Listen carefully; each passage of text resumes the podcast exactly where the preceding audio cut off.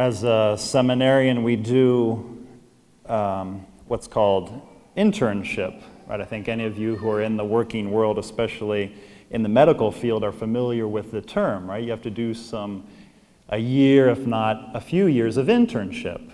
And as a seminarian, we do the same thing. And I spent mine, or part of mine, at a boys' academy in Wisconsin. And I remember at the, gra- at the um, graduation ceremony at the end of the year, all the families were present, and we picked one of our star students to give the closing address. And he stands up there and gave a marvelous speech. And at the very end, to kind of close out the occasion, he says, And as the great Socrates said, cogito ergo sum, which means know thyself. And everyone stood up, and there was this great round of applause. And I looked at the other seminarian who was with me, and we just kind of chuckled because that phrase is actually in Latin, was not said by Socrates, and does not mean know thyself. it actually means I think, therefore I am. and it was Descartes. So we just kind of chuckled, but we were amazed how the whole auditorium, they were all on their feet, everyone applauding. They thought it was the greatest and it was the best. And and it's funny, the reason I say that is we're kind of at a disadvantage when it comes to these ancient texts. Right? For example, we go to the first reading from the first book of Kings. Right? And ask yourself, how many of you realized what the heck the first book of Kings was talking about? Elijah goes a day's journey into the desert. He prays for death and says, This is enough, O Lord. And you're probably thinking, well, why did you go out into the desert from the first place? And we're kind of at a loss as to what the readings are really talking about. I think we all have had that experience. I've had that experience, right? And it's not until you have to prepare homilies that you start going in depth and figuring out, okay, what are the readings talking about, right? What's going on here is Elijah, the great prophet, right? Think of the transfiguration. Jesus appeared in all his glory with Moses and Elijah, right? The great prophet. He's there trying to bring the people of Israel back to God. They've been following pagan gods. And what had happened right before today's passage was that duel with the prophets of Baal, right? when he says, You prepare a sacrifice on your altar, I'll prepare a sacrifice on my altar, and whosoever God sends fire to consume the sacrifice, he is God. Right? And God sends down fire to Elijah's sacrifice. But what happens? Elijah then orders the people to kill the prophets of Baal, and the queen, who was from Sidon, who was a pagan town, wasn't too happy about that, the fact that Elijah killed all her prophets. So she sets out to kill Elijah. That's why he's journeying out into the desert, right? He's got this army behind him who wants to kill him.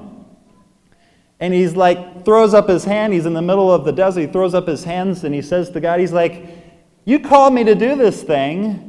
I did my best. You sent down fire. We thought we were going to convert the people of Israel, and now they're out to kill me again. He's like, I've had enough. He's physically, mentally, emotionally drained. Right? How many of us have had that same experience? Right? We get home from work at night and we're like, you know what? God, just take my life. you know? We're like, we're emotionally, we're physically, we're just tired out. We've had enough.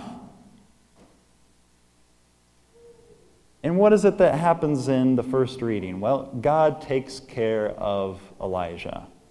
He gives him food, he gives him drink, he takes care of his physical needs.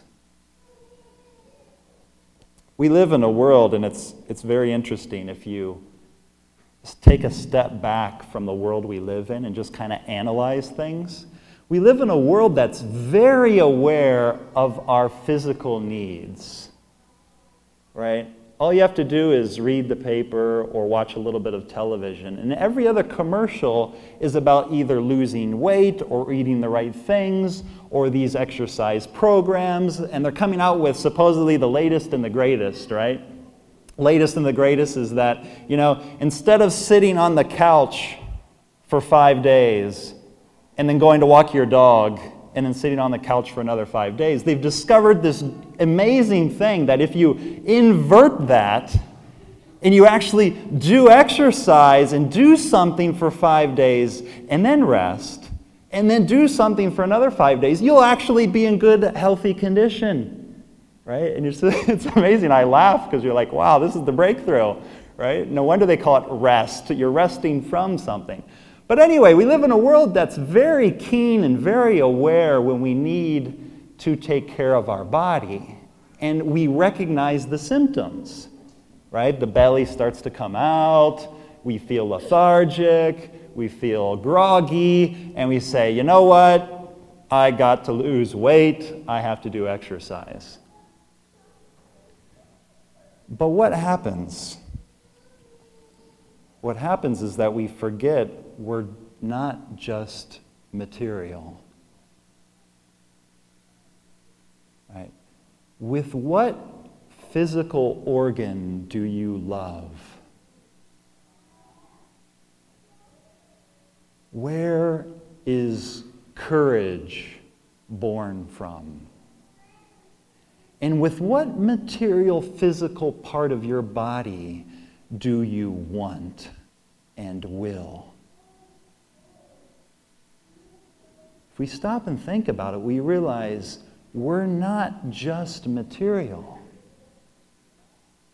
There's also that non material part of us, which the technical word is spiritual.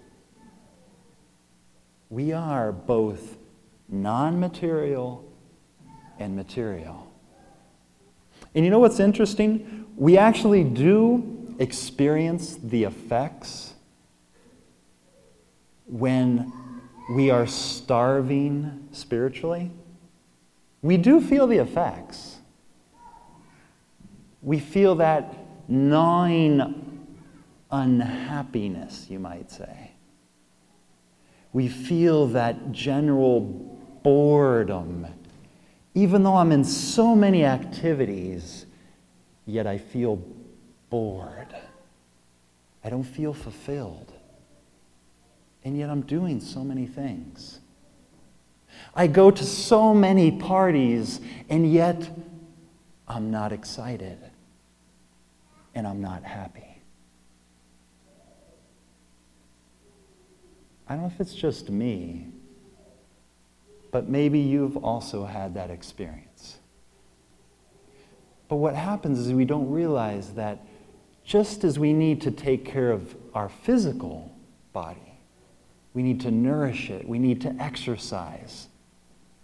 In the same way, we need to take care of our spiritual part. And that's what Jesus is speaking about in the gospel. The first reading, we see how God takes care of the physical needs of Elijah and feeds him for the journey. The reason that first reading is read today, along with today's gospel, is that Jesus is speaking about the spiritual part now. He's saying, just as God took care of Elijah's journey in the desert, I'm here because I want to take care of your spiritual journey, which is just as real. Did you ever ask yourself why Jesus Christ chose bread to become his body? He could have chose anything. He could have made himself present to us in a million different ways. He's God. Why did he choose bread? Apart from the fact that it stems from the Passover, bread was essential for the ancient people's sustenance. Bread was that thing that everyone ate, it was the staple diet of the ancient peoples. Jesus is trying to tell us, he's saying, just as bread is so basic, so essential, so necessary that no one can go without it, so too me, my flesh, being in communion with me is essential and necessary. That's what we celebrate in every Mass. And that's what today, hopefully, we can remember in a special way. Take a moment and say, ask ourselves, am I just saying things and doing things that I have no idea what they are? Or can I stop for a moment and say, that is Jesus Christ? Either Jesus Christ is telling the truth and it is his flesh, or Jesus Christ is the greatest liar that walked the face of the earth. There is no other option. We have to ask ourselves if we believe in Jesus Christ, then we must believe that what happens every Sunday is his